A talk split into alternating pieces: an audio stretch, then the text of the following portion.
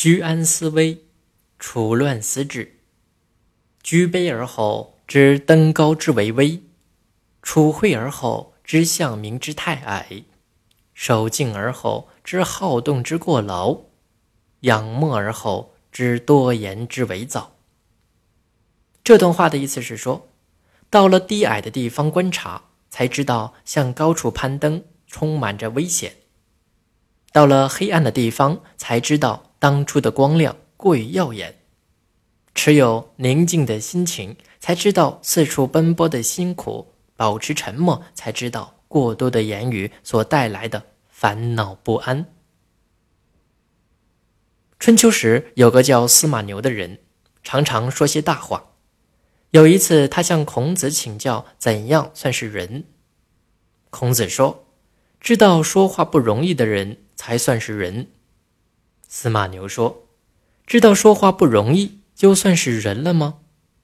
孔子说：“仁者知道做起来不容易，因而不抢着说大话，举旗帜、喊口号，可自己又做不到，这是可耻的。到仁者境界的人，不说自己无法躬行的话。”孔子后来对自己的学生讲起这件事，说：“仁者说话做事时，一定要反躬自省。”用自己的经验验证是否实在，知其难，留有余地，时时以居卑处惠之心提醒自己，这样才能全身处世。常言道：“当局者迷，旁观者清。”身处高位者因风光无限，往往不知自己的危险；身处光明者因耀眼夺目，也自然不知自己的直路。所以，一个人常常要以居卑处惠之心提醒自己，才能全身处世。